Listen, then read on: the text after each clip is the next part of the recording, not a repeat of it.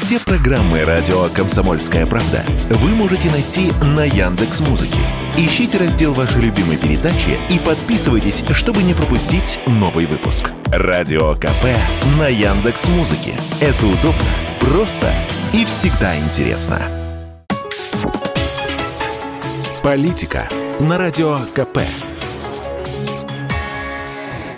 Владимир Варсобин для радио «Комсомольская правда». Вы заметили, как политики внимательно, пристально всматриваются в народ?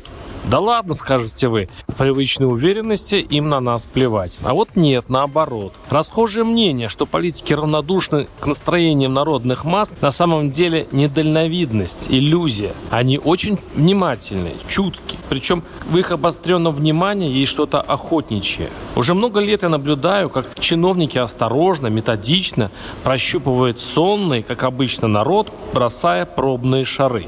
Заметили? Вдруг появляется проект какого-нибудь закона, неожиданно звонкого, необычного, а бывает людоедского.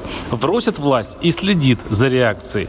Вздрогнет великан, проснется, осерчает. Если народ вздрагивает и недовольно ворочается, чинуши тут же в рассыпную. Власть осторожно отступает и сворачивает лавочку. Мол, ошибка вышла, это не мы, а какой-нибудь глупый депутат Пупкин.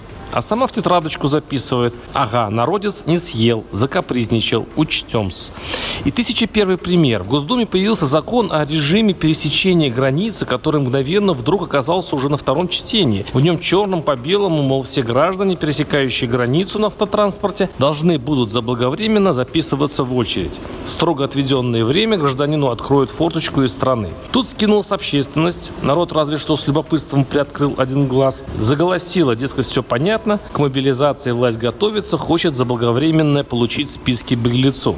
Ура, патриоты довольно хмыкнули, мол, правильно, чего драпают? Границы, мол, давно пора прикрыть. Но большинство с нехорошим любопытством уставилось на власть. Мол, что за новости? Это выездные визы? Это что, все? Началось?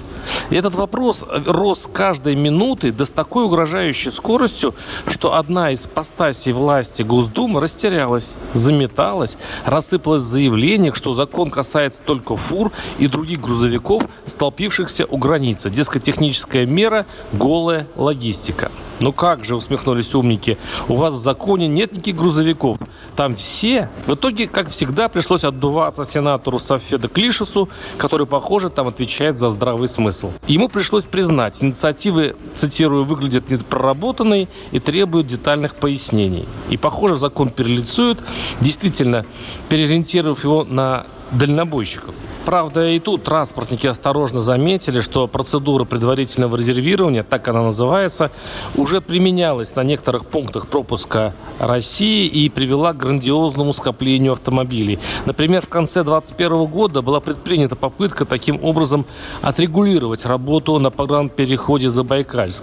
В итоге у границы скопилось полторы тысячи разъяренных водителей, готовых растерзать все, что хотя бы как-то похоже на электронную очередь, что в условиях России часто означает параллельную очередь, реальную очередь, блатную и коммерческую, а значит бардак и уныние. Поэтому есть хорошее предложение депутатам. Перестать фантазировать и экспериментировать. Катайте свои пробные шары осторожнее. Изучать народ, прощупывая границы его терпения, нужно осмотрительно. Не будите его. Пусть спокойно доспит. Варсобин, телеграм-канал, подписывайтесь, там есть все. Политика на радио КП.